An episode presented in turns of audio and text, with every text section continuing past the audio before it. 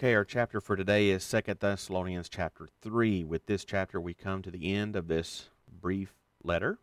Uh, this last chapter is filled with exhortations, mainly requests for prayer and commands not to be lazy and idle. Uh, we're not told exactly why Paul felt compelled to warn them against idleness and laziness. It could be that some misinterpreted the imminency of Christ's return as a disincentive to work and be productive since it would all be consumed when Jesus returned. We don't know that for sure, though. But regardless of the reason, they're they're they're good warnings to heed. So uh, I just want to say really brief word about this final thought. A really brief word about idleness. Uh, like I said, the main issue dealt with in this chapter is idleness versus work. He is alarmed uh, in verse 11 that the about by, by the word that he's received that some among them walk in idleness, not busy at work. He forcefully commands them in verse 10 if anyone is not willing to work, let him not eat.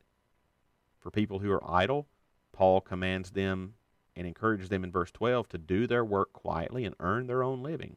Why is this such an issue with Paul? Why does Paul feel the need to make such strong statements on this issue? Better yet, why does God see this as such an issue? After all, this was not merely Paul speaking, but the Lord speaking through Paul. Remember what he said he said in an earlier letter, you received it not as the word of men, but what it really is, the word of God. So it seems here that there are at least two things we could learn from Paul's sternness and God's uh, command on this issue. One application is found here in the chapter, and the other is taken from Paul's thinking on the matter in his letter to the Ephesians. Um, as for what he says here, there's an interesting play on words. He says in verse 11, For we hear that some of you, some among you walk in idleness, not busy at work, but busy bodies. not busy at work, but busy bodies. So, one reason that Paul commanded believers to be busy at work was so that they wouldn't give themselves occasion to fall into sin. Paul sees laziness and idleness as an invitation to involve themselves in sinful behavior. So, um, people, to use his example, who uh, who aren't busy working tend simply to be busybodies. An idle life is certainly uh, the devil's workshop if it if if it is true that an idle mind is so. But as I reflected on Paul's seriousness on this issue, another passage came to mind, like I said earlier, from Ephesians. And here's what Paul says in Ephesians 4:28. Let the thief no longer steal, but rather let him labor, doing honest work with his own hands, so that he may have something to share with anyone in need.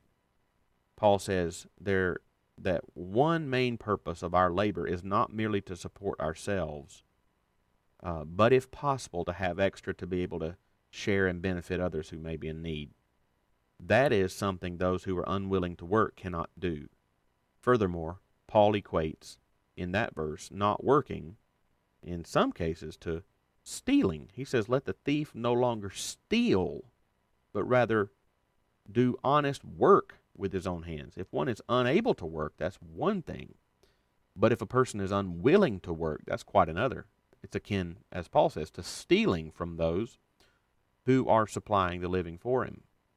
Our focus ought always to be outward and see our ability to work as coming from the Lord so that we can earn what the Lord would have us to earn, so that we can give what the Lord would have us to give. Those are just some final thoughts from Second Thessalonians chapter 3.